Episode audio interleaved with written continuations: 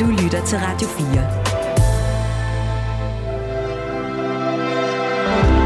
Velkommen til Hjælp, jeg er forældre. Din vært er Marie Sloma Kvartrup. Når sorg eller krise rammer, kan det være meget svært at vide, hvordan man bedst hjælper sine børn, samtidig med, at man selv er i knæ. For hvad er egentlig rigtigt og forkert, når vi taler sorg? Hvor meget skal man involvere sine børn, og hvor meget skal man skåne dem? Hvad gør man, når de forskellige medlemmer af familien håndterer sorg helt forskelligt? Hvorfor føles julen ekstra hård at komme igennem, når hjertet er tungt?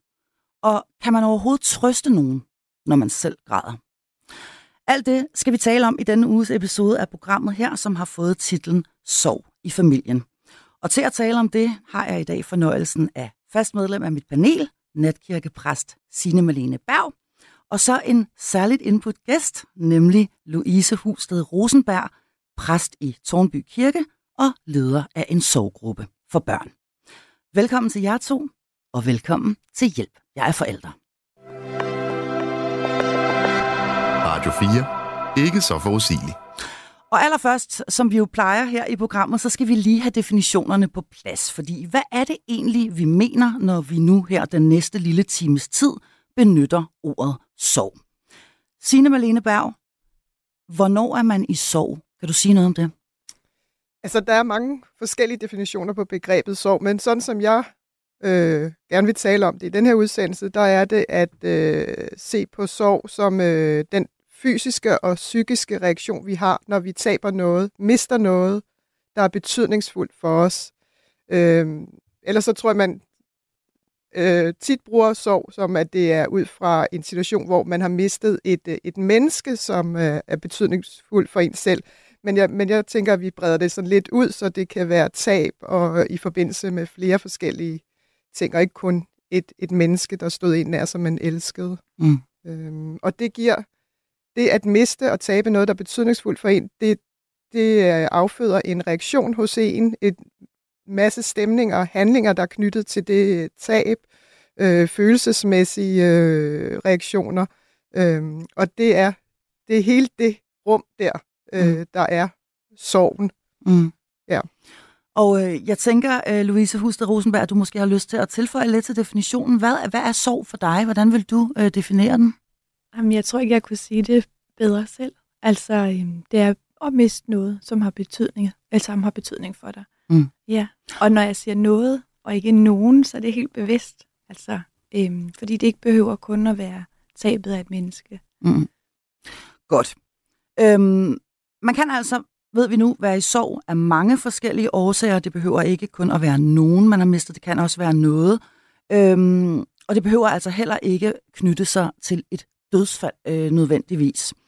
Sine, du har lovet os en øh, kort sådan historisk indflyvning til, øh, til emnet her, fordi hvordan har vi egentlig øh, sådan historisk set set på og taklet sorgen gennem tiden? Øhm, I romantikken, som øh, var en kulturstrømning, der, øh, der var i 1800-tallets øh, Danmark øh, og Europa i øvrigt, der, der dyrkede man simpelthen sorgen. Altså, øh, man udstillede den offentligt, og man bare kæmpe sørgedragter, altså virkelig pompøse øh, sørgedragter, og hele lokalsamfundet var, var involveret. Det hele var sådan meget dramatisk, kan man måske sige.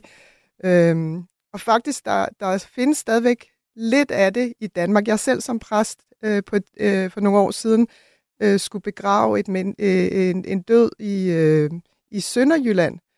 Og der var skikken sådan, at Kisten stod i familiens have åben, og så øh, lavede man lidt en ceremoni der, sådan altså øh, bare familien omkring at lægge øh, ting ned i kisten til den afdøde, som lå der, og så sømmede man selv kistelåget på, og så blev kisten båret i procession igennem landsbyen. Øh, øh, sådan ned ad vejen, og, og, så hele vejen gennem by, øh, landsbyen op til kirken og ind i kirken, og så var det så der, at jeg så forestod øh, øh begravelsen. Øh, så der var lidt af det der med, at, at der var hele det der med synligheden og processionen og, øh, og, og det, det, det kollektiv, ikke? at det var en kollektiv ting med den begravelse. Mm.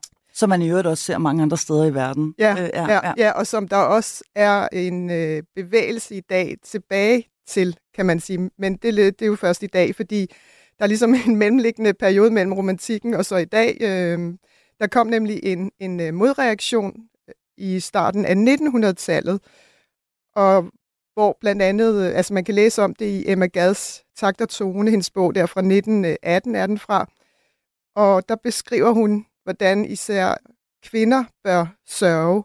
Øhm, og så nævner hun også de der besværlige sørgedragter som, øh, som et levn fra fortiden, men som det er svært at gøre op med, selvom hun kan jagtage, at, at de der sørgedragter de bliver mindre og mindre, så det til sidst bare bliver sådan et sørgebånd. Øhm, men der skriver hun, at sørgetiden for en enke øh, regnes sædvanligvis for et år, og så for forældre, svigerforældre og søskende til et halvt år, så der er både sådan hele sov og halvsov og sådan noget. Øh, det er meget sådan øh, Ja, og der er faktisk også tidspunkter på, altså øh, ja. tidsperioder. Ja. Det er det, man skal ja. regne med eller øh, sætte af. Ja. Det og så der. forventes der vist en, en, en særlig sådan omgang med den sørgende i den periode. Der er alle mulige øh, ritualer og takt og tone om, omkring det. Men det ændrer sig, altså der kommer det her kulturelle opgør, som, som også er et, et helt praktisk udslag af, af, af det, der sker i den øh, periode, hvor der er verdenskrig og, og den spanske syge, hvor folk dør som fluer. Der er så, så enormt mange dødsfald, så vi kan slet ikke fatte det. Øhm, så der, det skabte en tænkning, og jeg tænker, at det er simpelthen, at, at man kan ikke med så mange folk, der dør hele tiden, så kan man ikke øh, sørge hele tiden Nej. på den måde, som man havde gjort det på. Øh, skabe det, det, det, de rige omkring det. Øh, så, så der bliver skabt en tænkning om, at det er upatriotisk at svælge i sorgen. Man skulle kunne bære sin tab, og så se at komme videre. Øhm, der, der var også nogle andre ting, der, der forårsagede det, blandt andet at kvinder i langt øh, større omfang, de kom ud på arbejdsmarkedet, sådan så de sociale etiketter, der var knyttet jo især til kvindernes sorg, øh, mm. at det, de blev lempet. Så, så det flyttede, sorgen flyttede sådan fra, fra samfundet og så til den enkelte og ind i sindet. Mm. Og især her, øh, noget, der var banebrydende, det var psykologen øh, Freud, Sigmund Freud, der i 1917 udkom med et essay, der hed Sorg og Melankoli. Og der introducerer han øh, for første gang øh, sorg som et, et øh, psykisk arbejde. Det havde det ikke været før. Øh, han, han flytter sorgen fra samfundet og ind i vores sind. Så hvor man i romantikken, der dyrkede man relationen til den døde, øh, båndet til den døde, der er opgaven nu, at det gælder om at kappe den relation. Kappe båndet til den afdøde og se, altså det gælder om at komme videre øh, og kunne øh, få, få nye relationer øh, og lægge, lægge den døde bag sig øh, godt ned i jorden. Så man skulle frigøre sig for den døde for at kunne investere sin energi øh, i nye relationer. Og sorgen blev så den enkeltes problem og den enkeltes arbejde at komme ud af, så at sige det var noget, man forventede, at du som enkel person selv skulle håndtere, håndtere og komme ud af. Mm. Og det var meget, altså konsekvenserne var, var øh, meget, øh, meget konkrete. Øh, altså den privatisering af sorgen. For eksempel på hospitalerne, så blev de døde lige pludselig gemt væk i øh, ligekælder under jorden. Faktisk er det jo stadigvæk sådan på hospitalet, at de døde kommer ned i, ja, det er jo stadigvæk i, under, i kælderen under jorden øh, flere steder. Og alt, hvad der handlede om død og sorg, det blev øh, tabuiseret. Man måtte simpelthen ikke tale om det, det skulle fortrænges. Man skulle ikke belemre andre med sin sorg. Faktisk blev det anset som, øh, faktisk som halvpornografisk og vulgært, at man delte sin sorg, at man talte om det. Øh, ligesom masturbation, så skulle ens sorg holdes bag lukkede døre, så det var jo fuldstændig banebrydende anderledes end den tid, der havde, den periode, der havde været før. Mm. Øhm, så man skulle simpelthen, det var noget, man måtte klare selv, og man skulle, man skulle, man skulle holde sit mund, og det taler vi ikke om. Og det gælder om at komme videre og få nogle nye relationer og lægge den døde bag sig. Øhm, ikke noget med billeder frem. Mm. Øhm, ja, så det var en tavshed og en fortrængning om, omkring døden, øh, som reagerede helt frem til 1969. Og på, altså for eksempel, øh, for, så for, fortalte man ikke lægerne fortalte ikke øh, de døende, at de skulle dø, fordi man ville ikke tage håbet fra dem. Det var det, der var tankegangen. Så hele, så hele tilgangen til, øh, til, til de døende, øh, den ændrede sig faktisk også? Ja, den, den ændrede sig også, ja. ja. Øhm, og alt det, det blev der så lavet om på, øh, da en psykiater, der hedder Elisabeth Kybler Ross, hun udgav det, som øh, blev en, en, en klassiker også inden for øh, sovarbejdet. Det er en bog, der hedder Døden og den døende. Øhm, og hun gjorde op med tavshedskulturen og, og omkring død og sorg. Og fremover, eller det, der, der, der fremgik i den bog, det var, at, og i den tankegang, hendes tankegang, det var, at nu skulle døden ikke fortrænges, men den skulle accepteres. Mm. Det blev der så også, altså en psykiater, der en svensk psykiater, der hedder Kulberg, han, han lavede en, en teori omkring sorgproces, der delte op i faser, som alle mennesker, det var egentlig en konflikt, øh, proces, men, men som også blev øh, appliceret på, på sorg, at det var inddelt i nogle bestemte faser, som alle sørgende ligesom skulle gå igennem, for mm. at det er også det, man kan sige med at komme igennem tunnelen og komme, komme ud på den anden side, øh, at man ligesom havde den her proces, og i den proces, der galt det om at i tale sætte det. Men det var stadigvæk sådan på et psykologisk plan og noget, det var noget, der var individuelt, det var noget, man talte om med sin sin, sin psykiater eller sin psykolog, øh, eller hvor det nu kunne være. Det var ikke en kollektiv ting, så det var privat stadigvæk. Men, men i hvert fald så var det nye, at man lige, lige pludselig nu igen skulle til, at man skulle ikke fortrænge, men man skulle acceptere øh, døden og, og den sorg, der mm. kom i øh, som følge af det. Så, så det der med, det var en proces, der krævede synlighed. Mm. Og så ved jeg faktisk, at øh, 9-11 i din optik, øh, Signe Malene Berg, øh, gjorde noget ved vores fælles opfattelse og tilgang til sorg.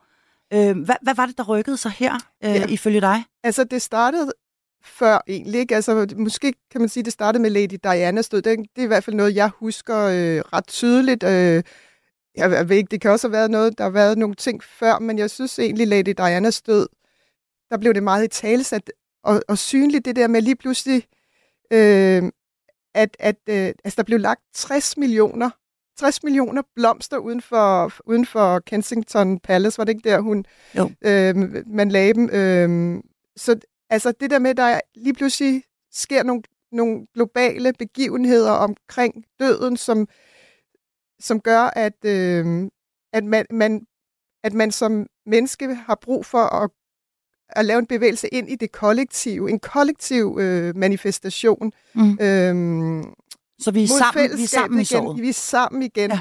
Så, som har en parallel tilbage til landsbysamfundet, øh, hvor, hvor sorgen fik plads i det offentlige rum. Altså det blev det der med lige pludselig at vise sorgen offentligt. Øh, og faktisk, altså det, det, det, det er jo i forskellige niveauer. Bare her, der var en ung, ung mand, der på tragisk vis døde her for, for ikke så lang tid siden ved, ved Svanemøllen station.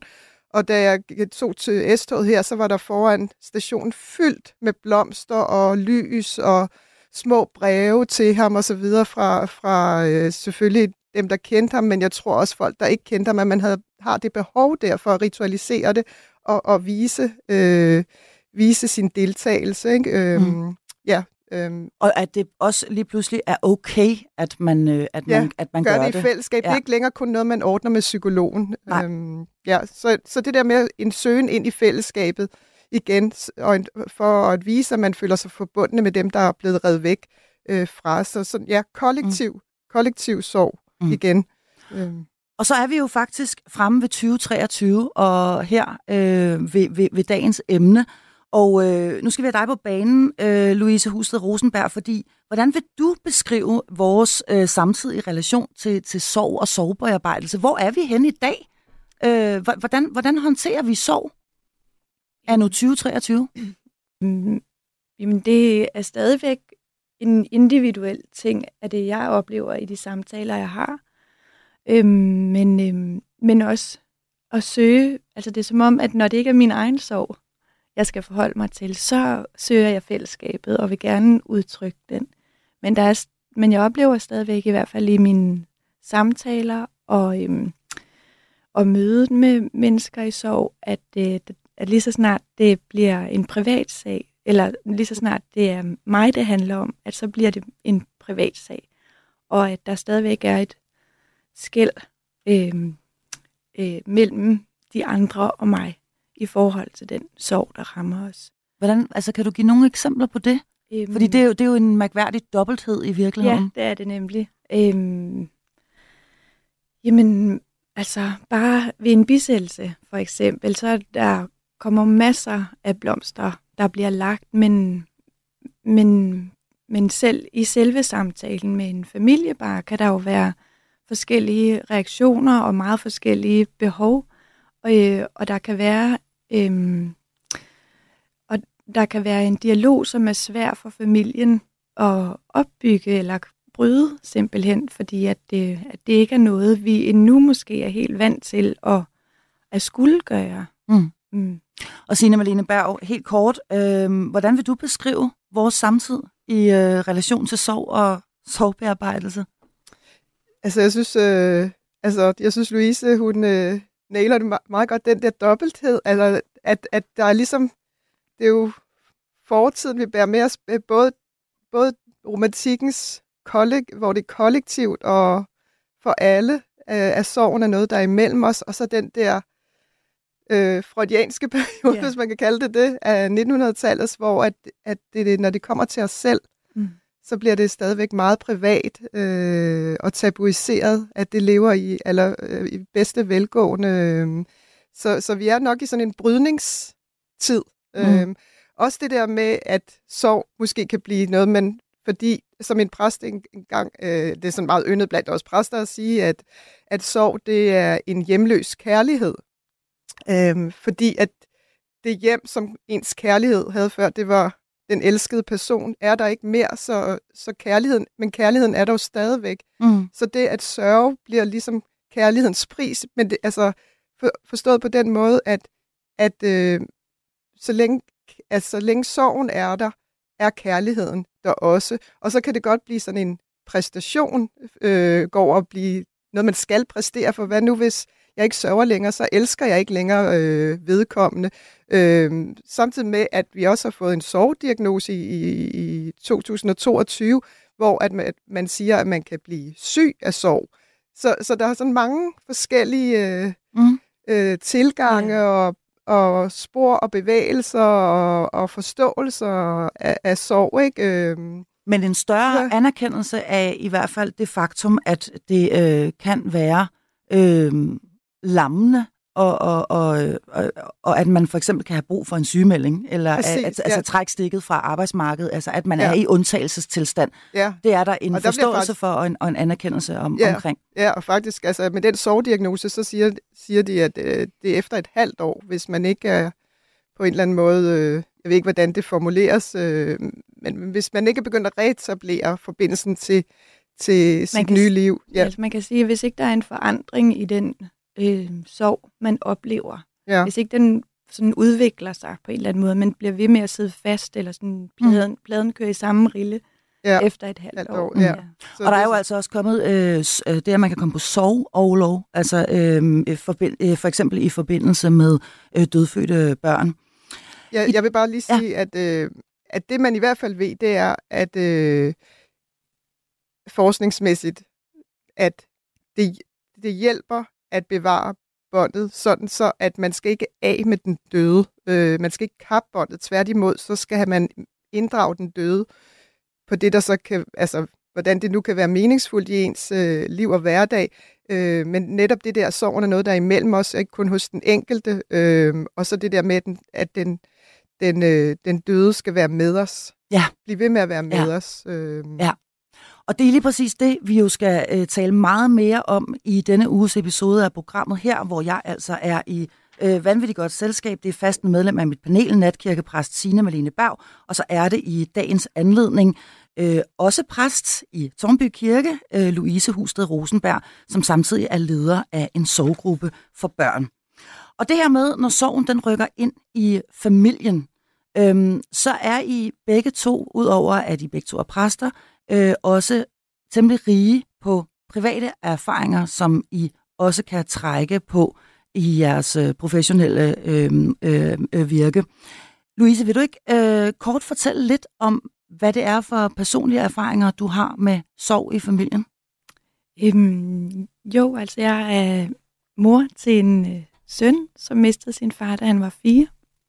Og året inden blev vi skilt, så den form for tab har jeg også erfaring med. Øhm, ja.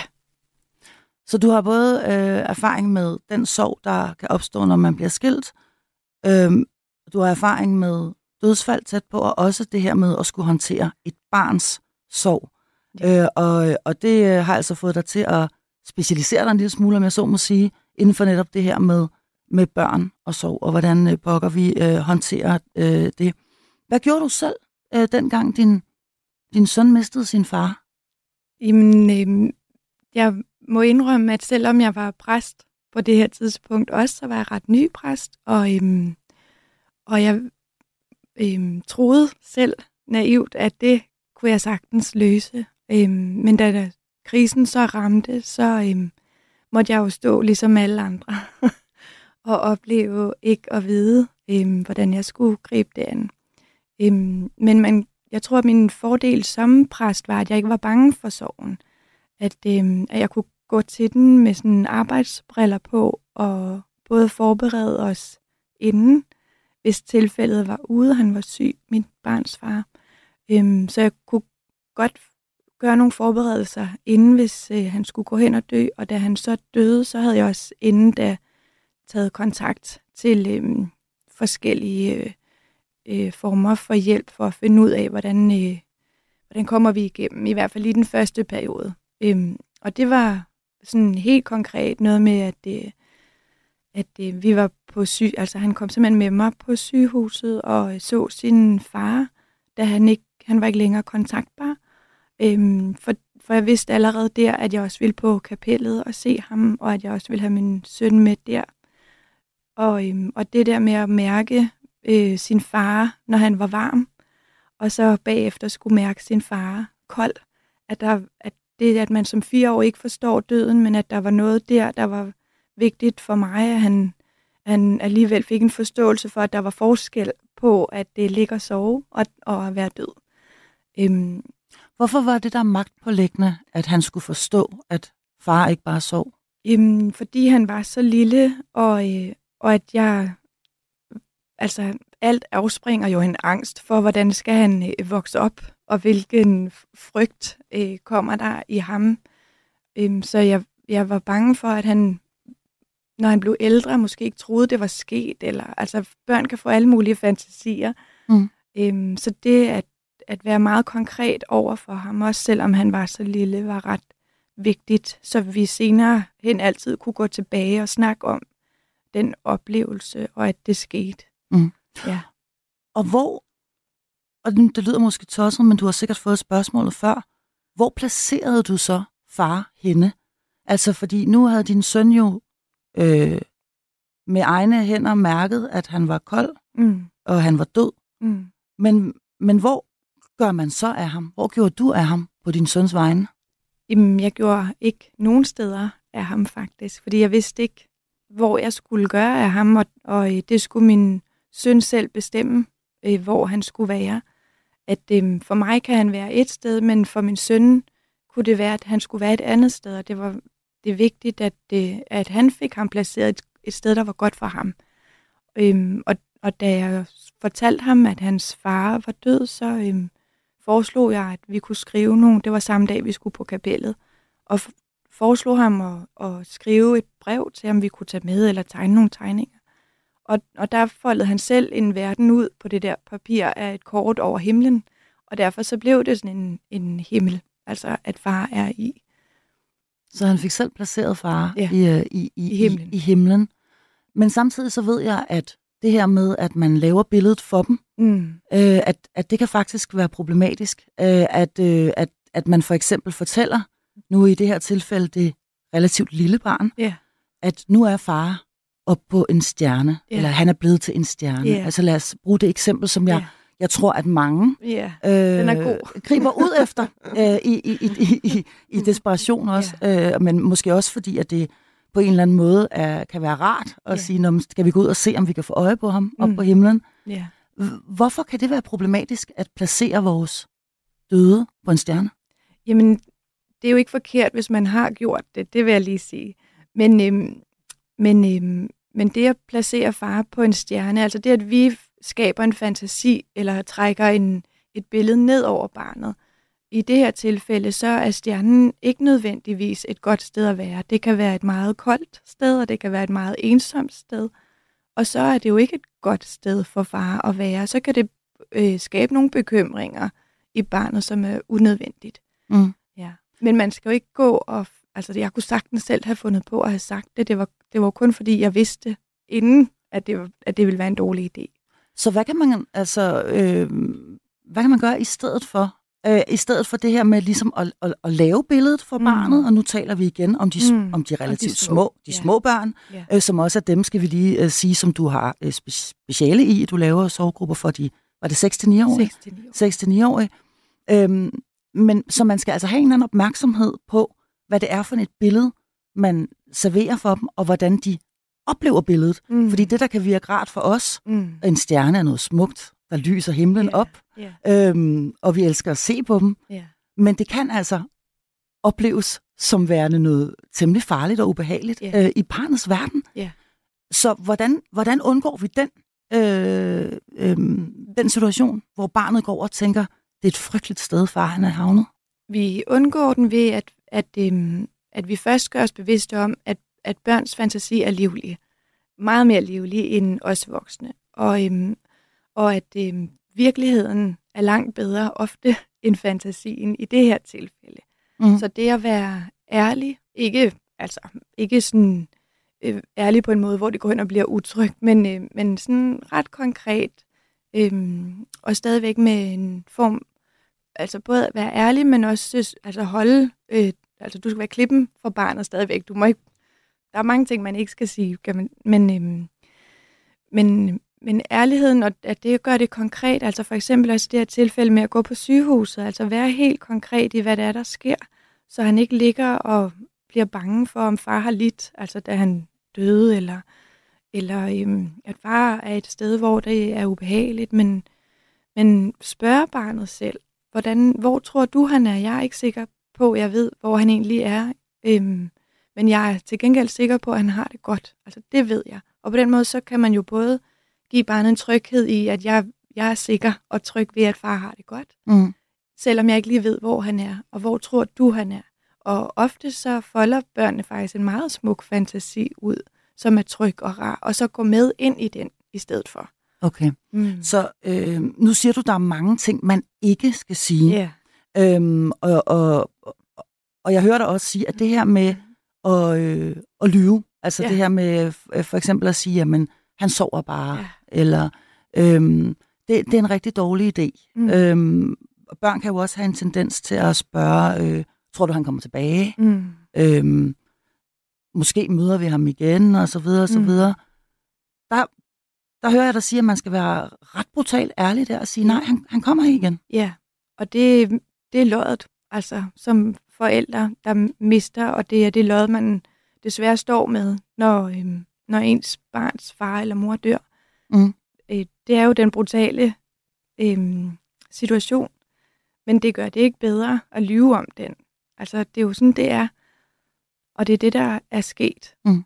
Og hvad så med de her fantasibilleder? Fordi mm. nu kan jeg fortælle en bare helt kort anekdote fra mit eget personlige mm. sovliv, som øh, handler om, at jeg mistede min far, og det gjorde jeg, øh, da jeg var gravid med mit, øh, med mit yngste barn som altså øh, jo øh, selvsagt så ikke noget at møde sin morfar. Mm. Øhm, og øh, han var ikke ret gammel, før han øh, begyndte at spørge, hvor han egentlig var henne, og der var nogle af de andre børn i vuggestuen, der havde en morfar osv. Mm. Øhm, og øh, jeg fik så sagt, at han var død, men han var oppe i himlen. Og det fik min søn altså øh, af urensagelige årsager til, det der med op i himlen. Jeg tror det simpelthen, det var fordi, det var det højeste, han kunne forestille sig. Så han fik ham placeret op i Rådhustårnet, som er meget tæt på, hvor vi bor. Og øh, det blev altså til, at han kunne dårligt nok tale, men det, men det blev altså til, at når vi gik forbi med klapvognen, og det gjorde vi hver dag, øh, så pegede øh, min søn op på Rådhustårnet og sagde, der bor morfar. Yeah. Øh, hvad vil du sige til så? Jeg lod ham bo derop. Jeg er nødt yeah. til at sige, jeg lod, jeg lod morfar bo i Rådhustårnet. Han boede der faktisk i adskillige år. Mm. Og øh, jeg rettede også hans ældre søskende, som grinede og sagde, nej, det gør morfar da ikke. Fordi jeg sagde, lad ham bare tro på det. Yeah. Det er fint. Yeah. Lad os uh, lad ham bo i Rådhustårnet. Yeah. Hvad vil du sige til sådan en, lad os bare kalde det røverhistorie, men yeah. trods alt en røverhistorie, som jo er opstået i det lille barns yeah. eget hoved? Ja, og den er jo ganske ufarlig. Altså, der er jo altså barnet øh, oplever, at det er jo ikke som et farligt sted at bo i Rådhustårnet. Nej, altså, nej. Du giver jo i hvert fald udtryk for, at det var et godt og rart sted. Ja. Men så er det det. Ja, det virkede ja. i hvert fald ikke, som om han synes, at det var særlig farligt, og selvfølgelig fik jeg lidt problemer, da han spurgte, om vi kunne komme derop, ja. øh, om at sige, det, det men, kunne man ikke. Men det er jo øhm. mere, hvis du oplever, at dit barn altså ikke kunne sove, fordi de ligger og bekymrer sig. Og, okay. Altså, hvor der opstår en frygt, eller en angst, eller en bekymring, som nærer dem. Altså, mm. Det ved vi jo godt selv. Ja. ja. Signe Malene Berg, øhm, du er også ud over at være præst og sjælesørger med meget mere, øh, jo også en, øh, en mor og en øh, datter. Og øh, du mistede din mor sidste år. Øhm, hvordan håndterede du øh, den sorg, som ramte både dig, men jo altså også øh, din familie og din søn? Ja, altså jeg er på linje med Louise, det der med det der delte, altså gør det til noget fælles, øh, og også være meget konkret omkring det. Mm. For eksempel øh, alle mine, vi er tre søskende, der, øh, hvor at vi har alle sammen børn, og børnene øh, så min mor død, øh, og de er meget forskellige aldre. Øh, øh, så det der med, at, at, at døden ikke på den måde er farlig, eller abstrakt, eller altså, det, det mm. var vigtigt øh, for os. Jeg havde selv sådan lidt sådan, øh, bekymringer omkring netop de yngste, som min bror har, om, det, om de skulle se hende. Øh, men der var min bror sådan meget kategorisk, at det, det er naturen, øh, og sådan er det, og, altså, og det, det, det, det tror han har ret. Jeg var selv bare sådan, er det nu også, altså, fordi jeg ikke ved det, sådan om, om, om det er godt eller ikke. Øh, hvor faktisk er, er min søsters øh, ene datter, og de er sådan, sådan forholdsvis store øh, teenager, der var det hårdt for den ene, øh, og der skulle hun jo man skulle ikke tvinge noget på den måde. Øh, øh, så, så hun så hende, mens ville ikke være, være der så lang tid, øh, fordi Nej. det simpelthen blev for voldsomt. Og så det med, altså til begravelsen, at gøre, gøre noget ud af, at vente med at lægge låget på kisten, så at vi alle sammen sådan gik hen og æde min, øh, vores mor og, og, og bedstemor, øh, og gav hende et sidste kys, inden kistelåget så blev lagt på, og øh, min søn, han ville øh, gerne, han havde fået sådan en kæmpe stor tøj, tøjbamse, en, en, en hund, det synes han, at, at mormor skulle have med i kisten, men den var altså for stor til, at den kunne blive lagt i den der kiste. No. Så det der med, at det bliver sådan meget konkret, og, mm. øh, og det der med, at ja, altså, man kan fornemme, at det her, det, det er ikke farligt på den måde. Altså, øh, det er ikke tabuiseret, det, det hører til livet. Øh, og så bliver det jo faktisk det der rum, sov, sovens rum der, og dødens rum, er jo simpelthen så meget fuld af liv. Mm. Altså, det er jo ligesom en fødsel på... Mm på, på en måde at, at, at, i forhold til at være så intenst. Altså, der er så meget liv i det. Liv og, og fylde og mm. mening. Øhm, så det tror jeg, altså, det, det var i hvert fald fordi det der, jeg husker sådan den der periode, som har været meget dominerende med, at man ikke måtte se den døde osv. Jeg så aldrig mine, mine forældre døde, og det, det har jeg egentlig som et savn. Altså, mm. Altså det, det der med, at det ikke blev sådan konkret, at jeg, at jeg så dem mm. døde. Øhm, og det tænker jeg, eller, det tænker jeg Louise, også er, altså, er med til faktisk at virkelig gøre det. Altså sådan har jeg i hvert fald selv oplevet det, at det kan være fuldstændig uvirkeligt og svært at begribe, yeah. at nogen, og, mm. og, og, og, og det øh, jo selvfølgelig, især hvis der er nogen, der også forsvinder hurtigt, og det er det jo nogle gange, mm. øh, at det simpelthen kan være fuldstændig umuligt, øh, sådan rationelt og kognitivt, yeah. at fatte. Yeah. Så der tænker jeg, at det, som Sine siger her, kan være en hjælp. Jamen, både og vil jeg sige, fordi Øhm, der er ikke nogen måder, der sådan er rigtige og forkerte at gribe det an på, men det, der er vigtigt i hvert fald i forhold til vores børn, det er jo, at vi selv er trygge i situationen, og vi skal aldrig gå på kapellet med vores børn, hvis ikke vi selv er trygge i det, for vi skal kunne holde det rum øh, for dem og vise netop, at det ikke er farligt.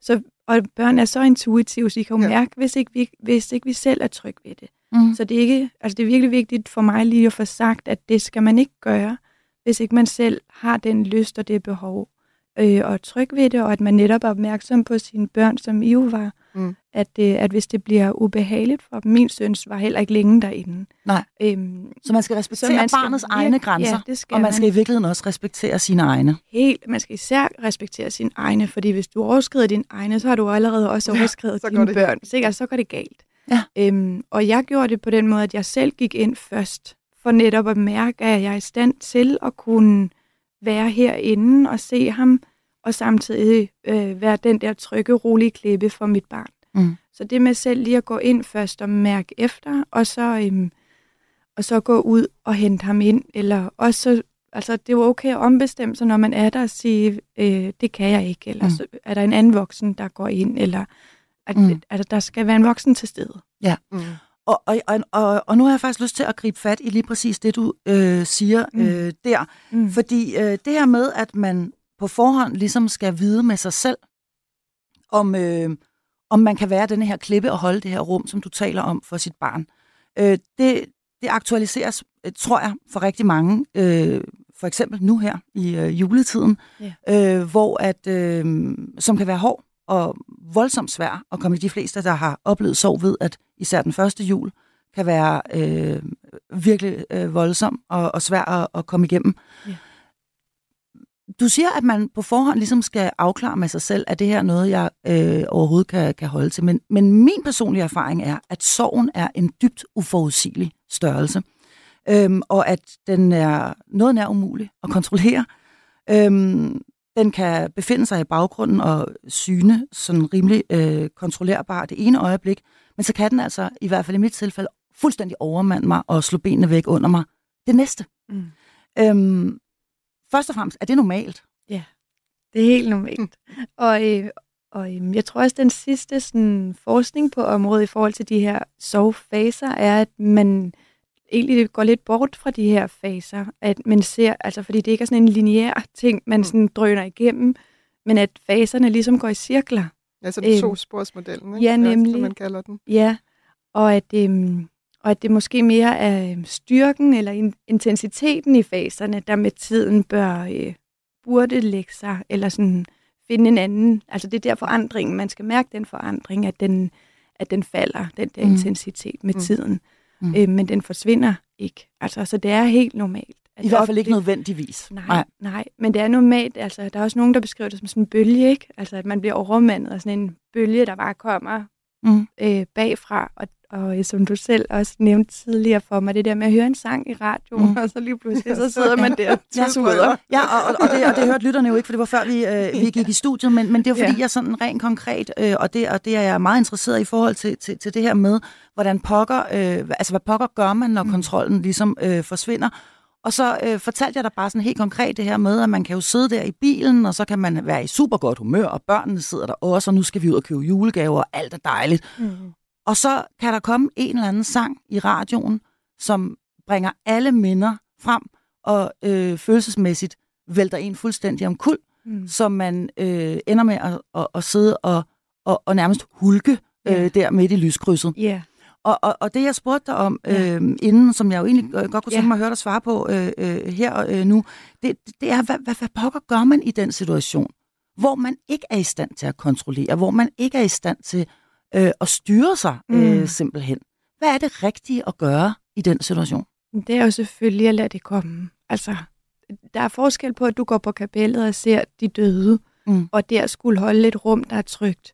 Og så at det at være i en øh, det er sådan, måske forkert at sige proces, men altså man er i de der faser, og så kommer bølgen, og øh, man sidder i et lyskryds, og så øh, bliver man ked af det, og så bliver ja. man ked af det. Ja. Og det er jo igen den der ærlighed, altså at vise over for sine børn, at man at jeg kan godt gå i stykker, og jeg kan godt være rigtig, rigtig ked af det, men jeg bliver god igen. Altså, og hvis man selv har dårlig samvittighed i det, eller tænker, nu tager jeg mig lige sammen, og de må ikke se det, så, øh, så hvis du tør, så gør det. Og så sig til dit barn, jeg, øh, jeg er simpelthen så ked, altså sig, hvad der sker, og sæt ord på det. Jeg er så ked af det. Øh, jeg savner øh, far eller mor eller morfar, øh, og, øh, og jeg har bare brug for at græde lidt, og jeg er okay igen lige om lidt. Fordi så har man ligesom skabt igen den der tryghed og vist, at det her det er, det er normalt, jeg har styr på det.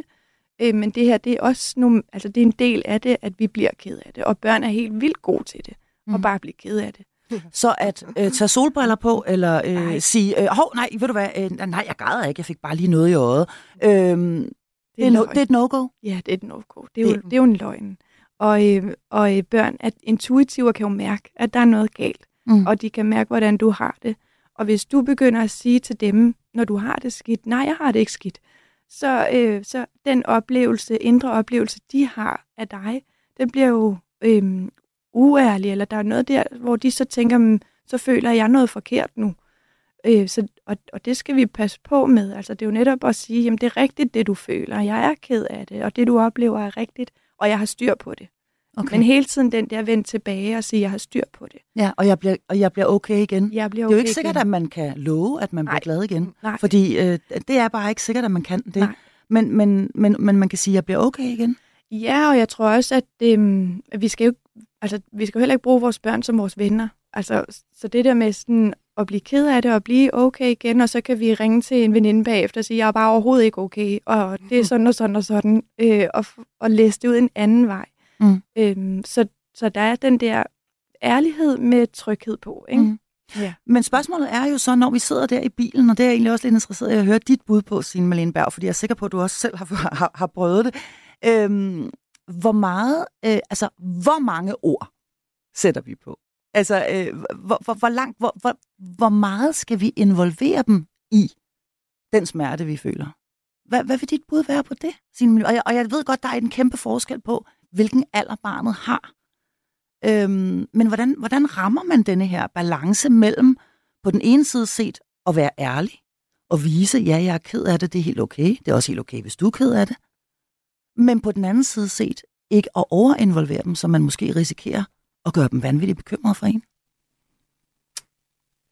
Altså, jeg, jeg vil nok sige kort, være kortfattet, ikke? Altså sådan, altså hold dig til, altså begynd ikke at blive dramatisk og krænge følelser ud og så videre, som de slet ikke kan, altså hvad skal de stille op med det? Altså, øh, så, så være sådan ret øh, nøgtern øh, omkring det og, og lugte på den måde. Altså, det, Ja, Og luk det, den igen. altså, ja, altså Ja. hvad er det, Søren Kierkegaard siger? Man skal, vi skal sørge, øh, øh, men vi skal sørge satellit og længe. men, Ja. men ikke, øh, altså, ikke det, altså hvis du har jo sådan behov for at kaste dig rundt og råbe og skrige, Mm. så, så skal det ikke være sammen med børnene. Nej. Det, øh, men, men du kan godt græde, øh, og så forklare, hvorfor du gør det, og så er den egentlig slut der. Mm. Så når du Øh. siger det her med, altså øh, det der med, når det bliver meget dramatisk, meget voldsomt, øh, nu siger du kaster ned, og det kan man jo vidderligt godt øh, have, have behov for bare Ja. i fosterstilling, eller skrige, Ja. eller hvad Ja. ved jeg. Der, der skal vi faktisk tage os sammen for børnenes skyld. Ja, det skal man. Der skal man beherske sig. Øh, Mm. Det hører til et andet sted. Er du enig, øh, Louise? Ja, det er jeg enig i. Altså, vi kan jo godt, når vi som voksne oplever sorg, på en eller anden måde blive børn igen, øh, og, og reagere øh, med det samme behov, som børn er så gode til at gøre. Men, men øh, over for børn, der er vi jo de voksne, og, øh, og det er utrygt for dem, hvis vi mister altså besindelsen. Altså, det må vi ikke over for vores børn. Mm. Så, øh, men, man, men det at være ked af det, det er ikke det samme, altså som, mm. som at miste besindelsen og ikke kunne tage sig af øh, rest, altså at lave mad og resten af dagen på den måde. Altså man kan godt være ked af det og samtidig øhm, skabe tryghed. Og der, der er noget i, altså der, jeg oplever lidt øh, i de samtaler, jeg har, at øh, man sådan tror, at trøst og det her med at tage sig af er det samme. At, øh, at øh, hvis jeg er ked af det over for mit barn, og han kommer og trøster mig, så tager han sig af mig. Øh, og det skal han ikke, og, og derfor så skal jeg sådan, det, du skal ikke tage dig af mig, jeg skal nok selv, og sådan noget. Men, men, jeg, men jeg tror faktisk, det er, eller jeg ved, fordi at jeg har talt med børn om det her, at, at det med at faktisk at få lov til at trøste, øh, er rigtig vigtigt også for deres oplevelse af sorgen. Og igen, så er det den her ærlighed, der er på spil, og at se trøst som noget helt andet, end at vi går og tager os af hinanden, men at trøst er et rum, som, som øh, sorgen øh, skaber, kan man sige, imellem os, og det er der, hvor at fællesskabet også, øh, og, en, og samhørigheden, at opleve sorgen sammen, det sker i det der trøste rum, og det er enormt sårbart, og, og vi er ikke alle sammen, jeg er ikke selv god til det, at lade andre trøste mig heller, øhm, og det skal vi ture tillade, Mm. øhm, men især i forhold til vores børn, og så vi ikke kommer til at skubbe dem væk, fordi altså, de er også i sorg, og, øhm, og hvis, hvis de ikke må trøste os, når vi er ked af det, og vi bare skal væk, så står de både og ikke kan bruges øh, til noget, og så er de også alene i deres sorg, og så sidder man i hver sit hjørne der i lejlighed eller huset og er ked af det hver for sig. Det er virkelig, virkelig vigtigt, det du siger der. Mm. Det tror jeg bare vores, altså sådan vi er lidt at oplært som forældre, at det må vores børn ikke, de skal ikke Nej, det er den forkerte mig. vej rundt på en ja, eller anden ja, måde, fordi ja. vi jo i sagens natur har trøstet dem lige fra de blev født og havde ondt i maven, eller yeah. hvad, hvad det nu har været. Så det føles på en eller anden måde naturstridigt nærmest, at lade et barn, at lade ens eget barn mm. komme ind til undsætning mm. og trøste en og give en kærlighed, mm. når man er i knæ. Men det skal vi faktisk gøre. Det, det skal vi faktisk lade dem gøre et, til, et vis, altså, til en vis grænse. Det skal vi, og det er jo netop til en vis grænse ved netop at ikke at kaste med ting og, øh, altså, mm, og ja. overreagere, men netop sige, øh, tak fordi du kommer og trøster mig. Det er rigtigt, at jeg er ked af det. Og, øh, og hvor er det dejligt, at, øh, at du sidder her sammen med mig. Og så begynd at snakke, øh, altså skabe en dialog sammen og sige, hvordan har du det egentlig? Mm. Kan du også opleve at have det sådan her? Eller, altså så man får en øh, dejlig snak faktisk omkring det, og, og det på den måde kan sorgen skabe nogle ret smukke øjeblikke, mm. øhm, som er ret unik. Og igen tænker jeg, at øh, også i denne her situation, hvor at vi græder, og vi lader barnet trøste mm. os, og også, øh, eller vi, vi måske øh, gensidigt trøster hinanden mm. yeah. i uh, situationen, krammer hinanden, øh, hvad, hvad det nu kan være. Mm. Øh, igen tænker jeg, de her ord, mm. at det bliver okay igen, mm. det bliver måske lige frem godt, altså godt igen, eller hvad man nu, yeah. hvad man nu kan sige, yeah. som samtidig virker troværdigt. Yeah. Øhm, og så ved jeg faktisk, sådan helt konkret, Louise, og det, og det synes jeg var, øh, var meget sjovt at høre, men, men, men at mm, du faktisk også mener, at det er en god idé at trøste os selv som familie, ja. øhm, med, med, med søde sager for eksempel, eller med, med alt muligt, som ligesom kan, kan, kan, kan gøre øh, en, en, en virkelig hård situation bare en lille bit smule nemmere. Mm. Ja. Jamen, altså trøsten er et fantastisk rum. Altså, det er det. Øhm, og øh, man står der og øh, har ikke noget overskud til noget som helst. Altså, og man er i stykker, og det, sorgen bringer kaos mm. fuldstændig. Mm. Øhm, og jeg besluttede mig ret hurtigt, sådan, at den her, den hygger vi os ud af. Og det var en ret naiv indstilling, det ved jeg godt. Men, øh, men, øh, men det var ligesom det ene, det, det var det, jeg sådan, det kan jeg finde ud af. Så, du er god til at hygge dig. Jeg er rigtig god til at hygge. Og, øh, så det der, altså jeg kunne ikke overskue aftensmad og, øh, øh, og sådan hverdagen egentlig, og heller ikke hjemmet. Altså det med at opleve og få beskeden, når man står i sit hjem for eksempel. Altså det vil altid det sted, hvor du, øh, hvor øh, døden ligesom lander, eller... Eller, sk- eller skilsmissen, eller, eller, eller, eller hvad det nu er. Tabet. Ja, tabet ja. sker. Altså det, det sætter sig på en eller anden måde i kroppen, og derfor oplevede jeg i hvert fald, at mit hjem i en periode ikke var rart altså at komme og være i. Og jeg havde enormt svært ved at finde mig til ret og føle mig tryg i vores hjem. Øh, så, så det der med at køre øh, fra børnehaven ud på en café, vi boede på landet, og der var sådan en vild hyggelig øh, gård, gårdcafé, så der kørte vi bare hjem, øh, hen hver dag efter børnehave, og så drak vi kakao og spiste boller. Mm. Og det er jo smukt, at det her ægtepar med den her gård, de, ved, de jo ikke, ved jo slet ikke, hvad det er, de egentlig har gjort for os. Men de skabte jo en ramme øh, for os i en virkelig svær periode, hvor vi kunne føle os trygge, og hvor, vi kunne, hvor jeg ikke øh, skulle være noget som helst andet, end bare den mor, jeg gerne ville være.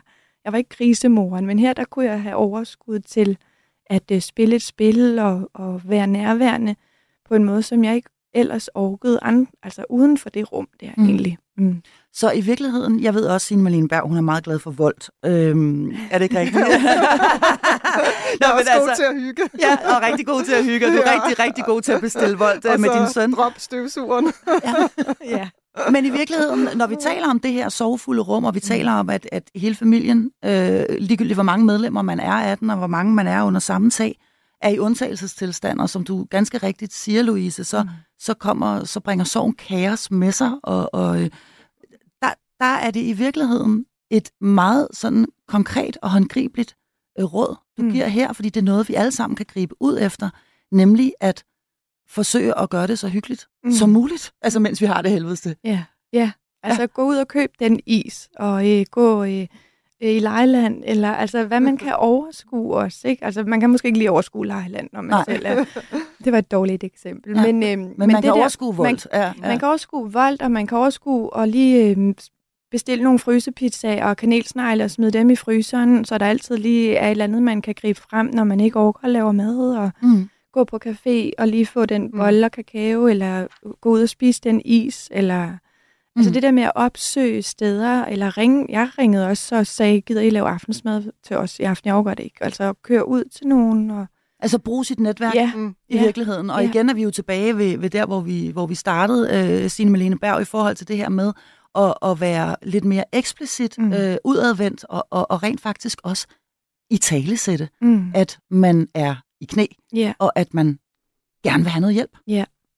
Og, og lige der, der vil jeg også sige, at der er også en... Øhm, altså, vennerne skal også steppe op her over for den familie der. Øhm, og fordi man kan godt lande et sted, hvor man faktisk ikke engang overgår at tage telefonen, eller, øh, eller gå ud af døren. Øhm, Øh, så vennerne skal i, i en ret lang periode, som de måske ikke selv er klar over, faktisk øh, være opsøgende. Ja, og, det er øh, envejs. Ja, det kan føles envejs. Det kan nemlig altså. føles, og det, og det, ja, det kan nemlig føles enormt envejs. Ja, man kan ikke sådan, ellers kan man sige, så er venskab jo sådan hele tiden et eller andet med, så der er noget gengældelse, ja, ja. men, men lige den periode, der er det undtagelsestilstand. Ja, og det er, en, det er ikke bare et par uger. Altså, Nej. det er måneder. Ja. Øh, så det er ikke måske... nok, at man lige er der i de første par uger Nej. og kommer forbi med en gryderet, eller øh, tager barnet med på legeplads, eller hvad det nu Nej. kan være, øh, for at aflaste og støtte og hjælpe og, mm. og lytte. Øh, vi taler rent faktisk om adskillige måneder her, ja. og også at, så at man er ret insisterende omkring øh, at, at, at byde ind med ja. konkrete ting hele tiden, mm. og også har en, øh, en forståelse for, at der ikke bliver budt noget som helst ind den, ja. øh, den, er, den, den anden vej. Ja. Godt. Vi nærmer os jo altså desværre øh, alt for hurtigt afslutningen på programmet, men jeg skal spørge, øh, hvor... Øh, fordi sorgen kan være forfærdelig ensom. Mm. Øh, og det er jo heller ikke alle, der har et netværk, der stepper op, eller øh, nogen at, at tale med. Hvor går man hen, hvis man sidder i sådan en situation? Jamen, altså i forhold til børn for eksempel, så er der rigtig, rigtig mange muligheder. Der er øhm, børn, øh, skyggebørn for eksempel, som har rigtig mange sovegrupper for børn. Der er øh, børn, unge og sov. Og øh, der er kraftens bekæmpelse, har nogle rigtig gode øh, øh, huse, man bare kan møde op i.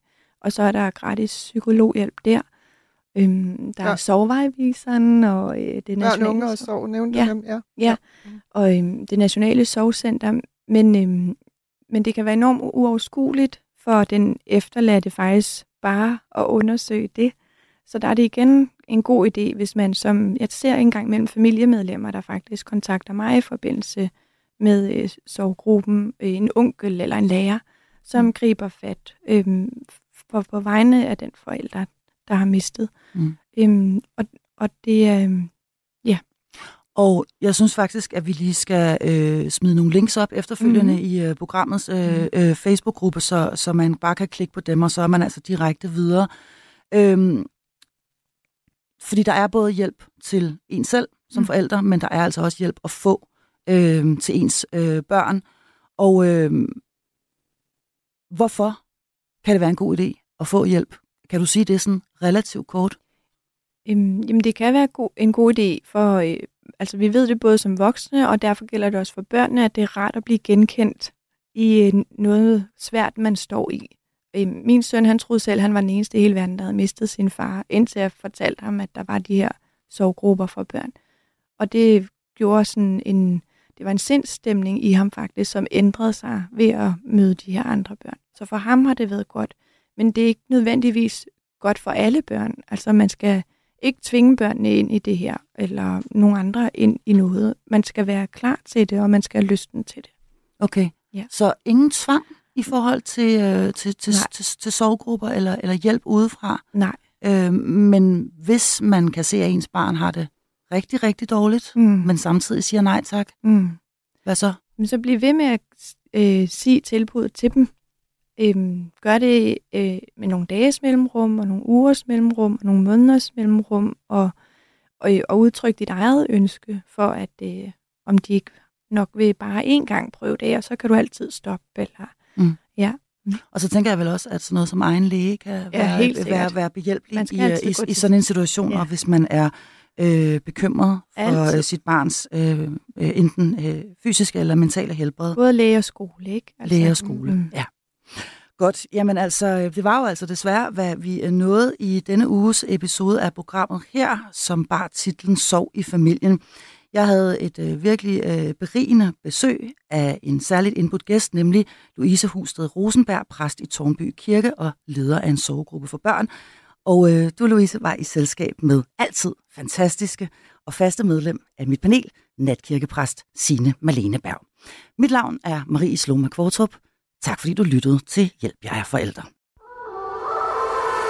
Du skal lytte til Overskud, fordi du bliver klogere på din egen økonomi. Vært Sofie Østegård hjælper dig med at få mest muligt ud af dine penge. Jeg tror nærmest ikke, det har været vigtigere at gå op i sin økonomi, end det er lige nu. Derfor får du de bedste råd fra vidne gæster og eksperter i Overskud på Radio 4. Selv den mindste økonomi, der kan man altså finde en lille bitte smule at rykke rundt på. Lyt til Overskud i Radio 4's app, eller der, hvor du lytter til podcast. Mine tre bedste råd, det er gør det, gør noget og gør det nu.